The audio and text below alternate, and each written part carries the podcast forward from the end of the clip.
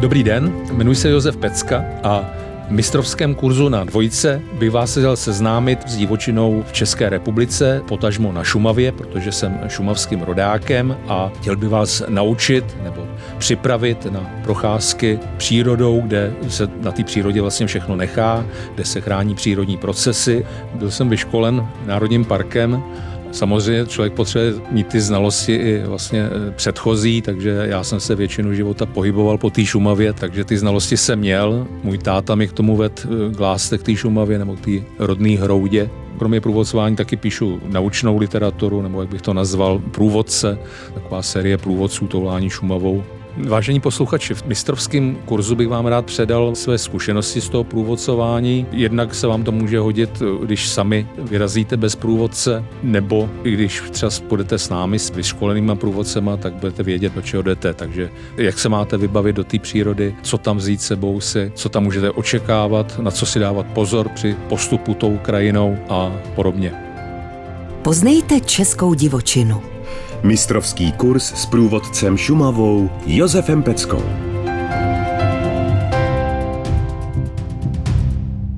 Pojďme se podívat, jak bychom začali s tím objevováním té divočiny.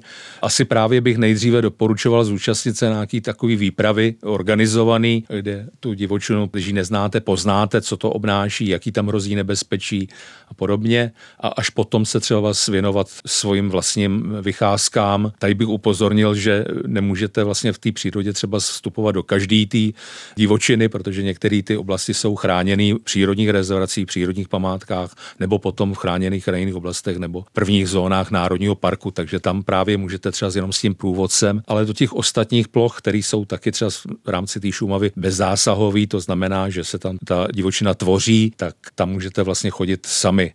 Doporučoval bych teda sebou brát, aspoň když nejdete ve dvou, což je třeba zlepší z hlediska bezpečnosti, brát si sebou aspoň mobilní telefon. Může se vám tam stát, že si vymknete nohu, zlomíte nohu a abyste se o tu dostali, tak potřebujete mít spojení nějak s tím světem. Takže v tom vlastně nějaký ty vychází s tím průvodcem divočinou, zjistíte, co je nebezpečné, třeba dávat si pozor na pády stromů, to znamená, když je hlášena nějaká vychřice, bude do toho lesa nechodit, nebo když přijde neočekávaně, tak vyhybat se tím uschlým stromům podobně podobně. Za deště zase pozor na různé uklouznutí, že ty padlí kmeny kloužou jako mídlo, kameny kloužou, takže každý to, nějaký ta povětrnostní situace vyžaduje jiný postup v tom terénu a na tohle třeba si jakoby dávat pozor. Takže než vyrazíte sami někam, tak je dobrý, myslím, průvodcem.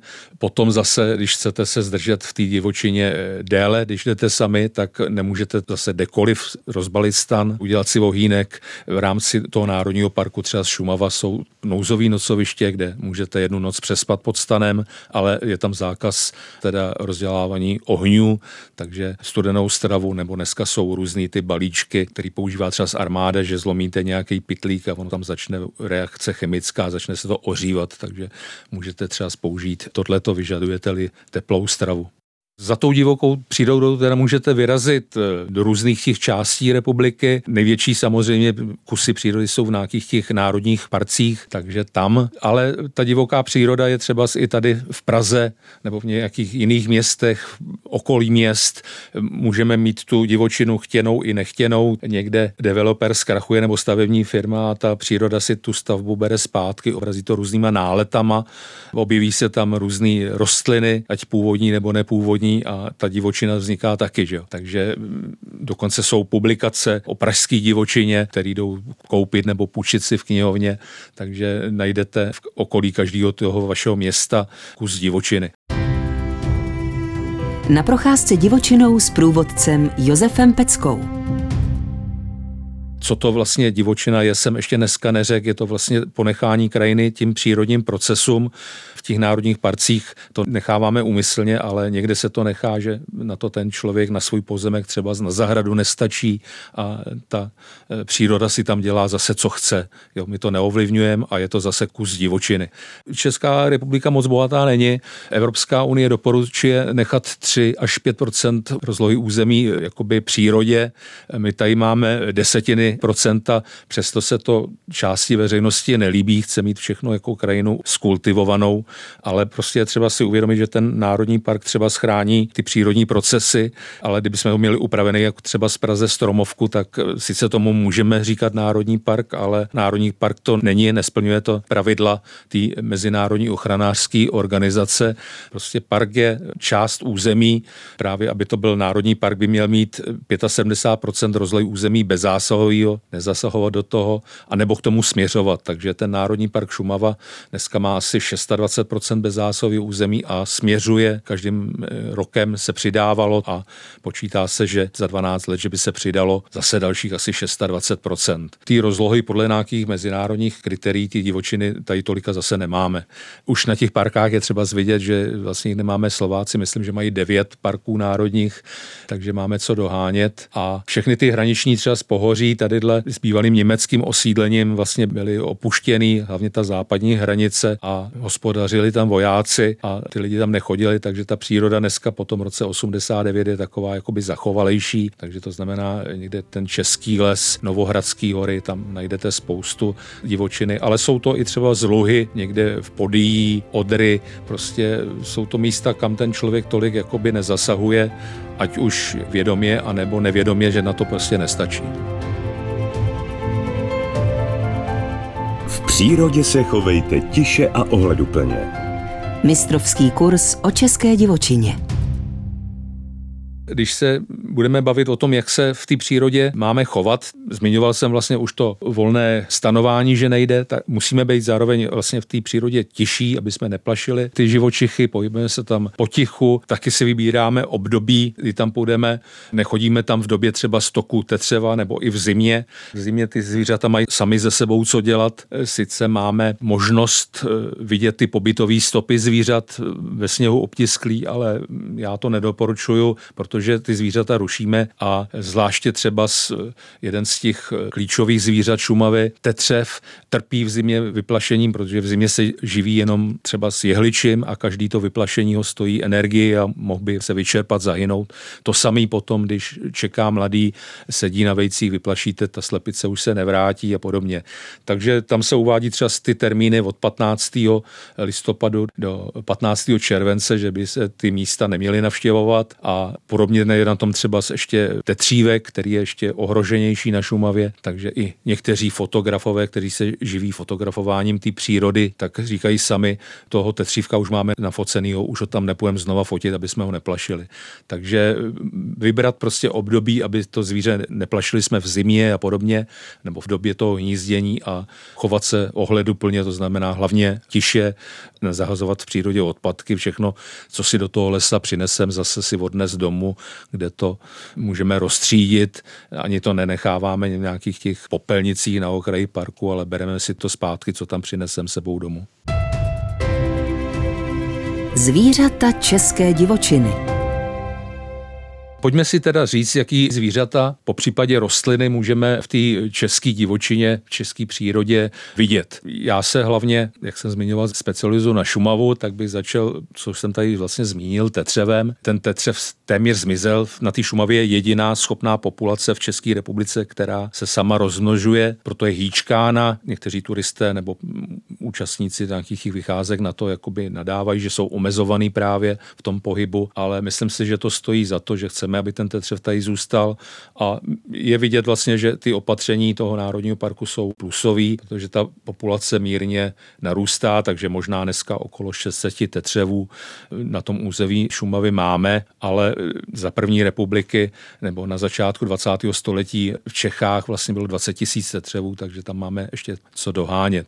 Máme tady další zvířata, zase jsem zmiňoval třeba tetřívka. Některé ty druhy vlastně byly vystřílený, vyhynuly, ty se sem vrací vlastně zpátky. Takže takovým prvním příkladem byl rys, kterýmu jsme museli pomoci.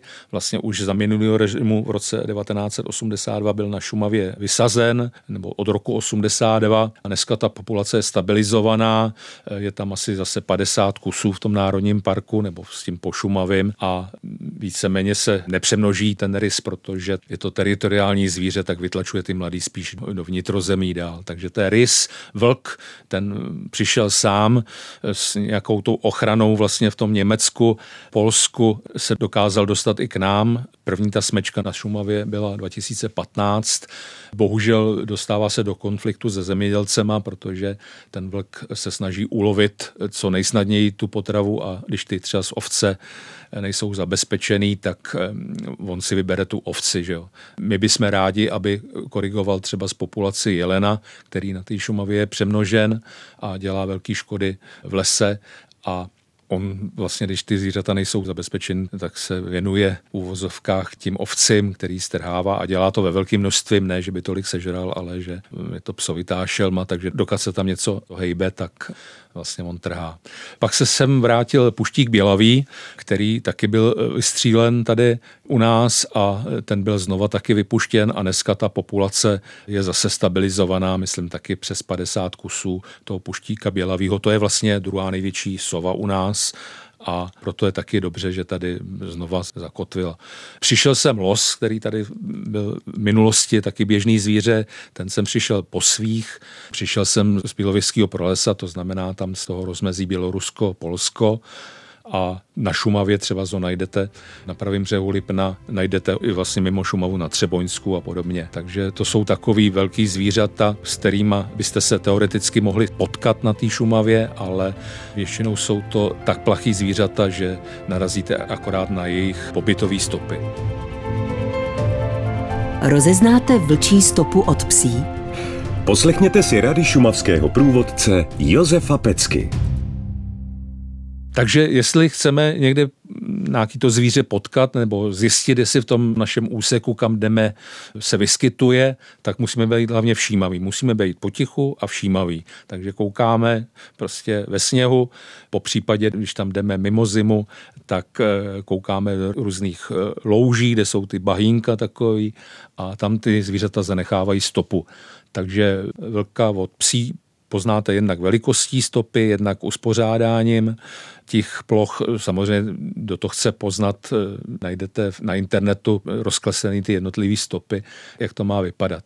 Rysa zase rozdíl ve velikosti takový až tak nebude, ale rys eh, má drápy jako kočka tenký, vystrkává jenom v extrémních případech, takže najdete velkou stopu 9 cm v průměru a eh, nemá to drápy, tak to bude rys, to velká stopa s drápama, vlk nebo pes, že jo, ty mají velký drápy. Vlk teda ještě dělá stopy tak, že takzvaně čáruje, to znamená pokládá ty packy za sebou, takže ta stopa je jedné dráze a vzdálenost mezi těma obpacku potom té stopy bývá třeba z okolo 110 cm, takže to taky vlastně značí, že ten pes to takovýhle velký kroky nedělá a hlavně nečáruje. Pak vlastně ty zvířata poznáte ještě podle trusu třeba z moči, takže vlk od psího poznáte ten trus, že obsahuje eh, chlupy nebo nějakou srsti zvířat, což by taky mohl mít rys, ale ten vlk tam má ještě zlomky velkých kostí, takže to je ten trus toho vlka. Doporučuje se na to samozřejmě nešahat, takže nějakým klacíkem,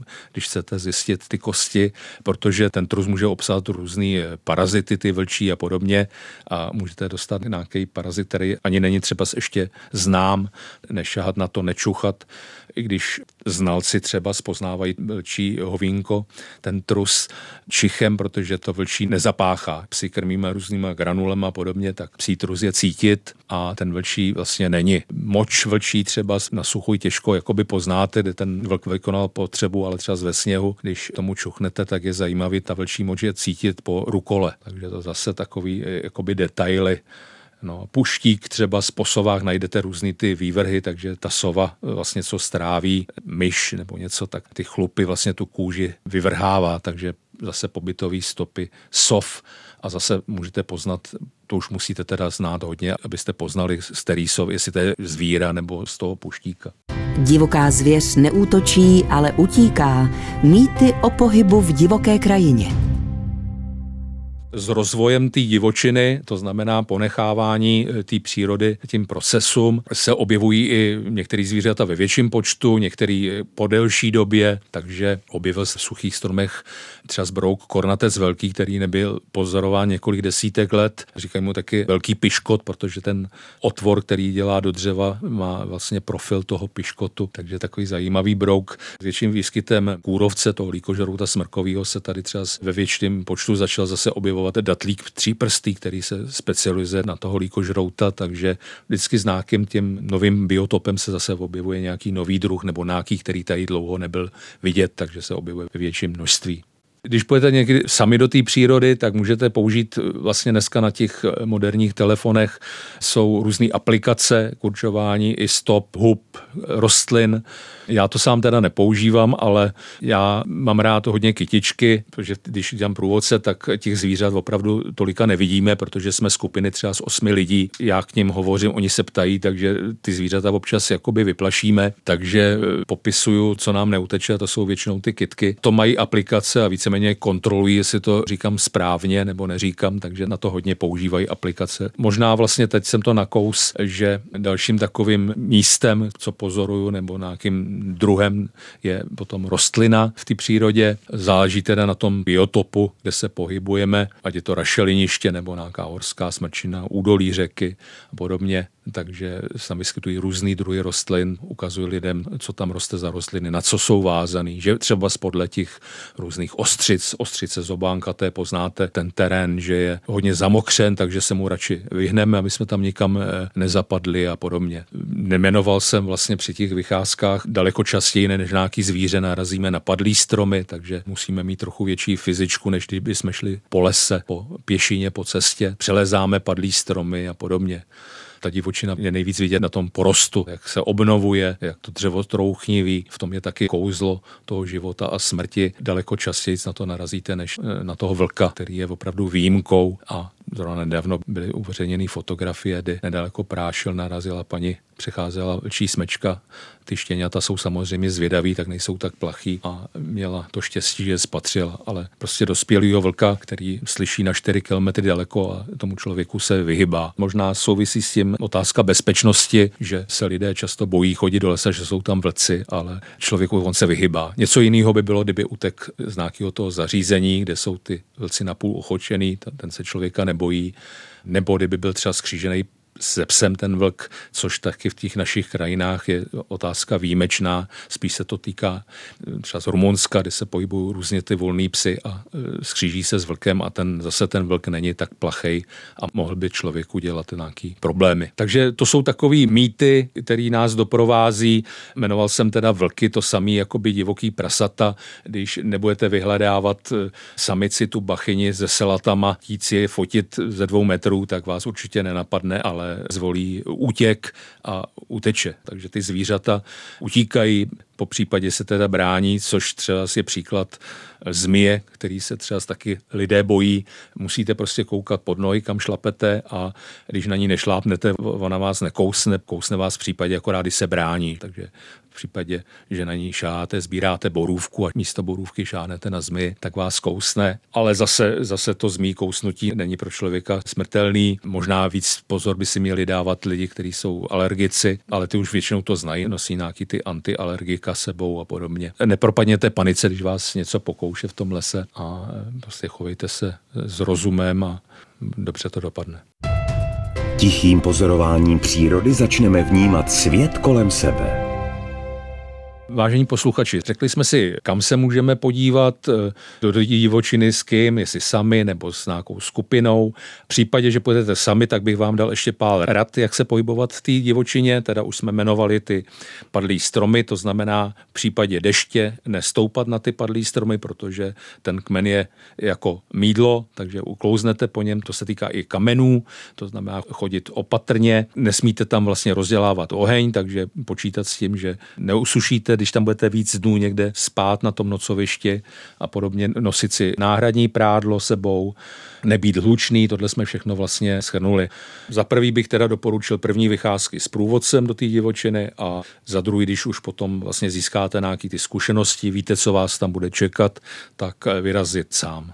Takže když potom ještě půjdete sami, tak eh, je dobrý mít kontakt vlastně na někoho, to znamená v rámci těch národních parků třeba na horskou službu, i třeba na záchranáře, na strážce, do národního parku třeba, ale většinou v těchto horách jsou horské služby, takže na tu horskou službu.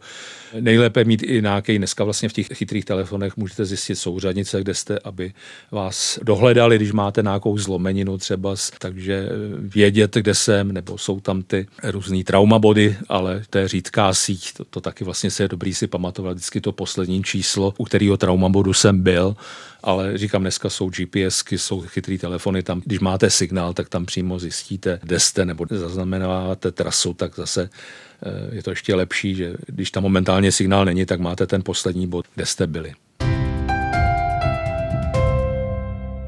Takže eh, začneme chodit do té divočiny, začneme chodit sami a má to na nás asi nějaký vliv, nebo mělo by to mít, to znamená, že začneme víc pozorovat ten život okolo sebe, že tam nejsme jenom my, že ta příroda není kvůli nám. Musíme si uvědomit, že jdeme do domova, že jdeme na návštěvu, takže jsme ohleduplní, naučíme se chovat k té přírodě víc než normální člověk, který jde prostě po naučný stezce, čeká tam všude prostě nějaký tojky, podobně, že jo? takže ten člověk v té přírodě se chová daleko ohleduplnějc i v té potom normální krajině, možná i v životě. Potom v tom jeho životě si začne uvědomovat víc ty hodnoty a nežene se dál prostě za nějakým tím úspěchem nebo financema, ale zvolní jako v té přírodě. Vždycky kolega má e, na konci mailu pod podpisem, že zdraví ze Šumavy, kde se vše řídí přírodními zákony. Takže něco takového si uvědomí, že jsou jiné hodnoty než ten úspěch pracovní třeba.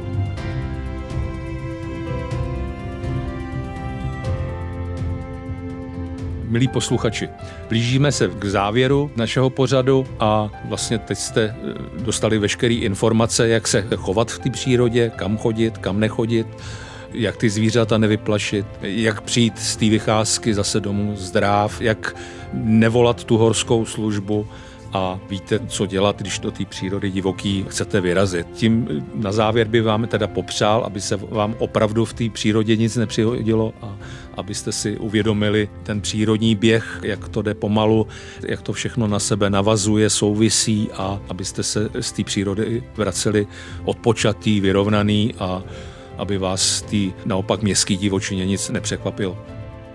Všechny díly série Mistrovský kurz poslouchejte na dvojka.rozhlas.cz, v aplikaci Můj rozhlas.cz a v dalších podcastových aplikacích.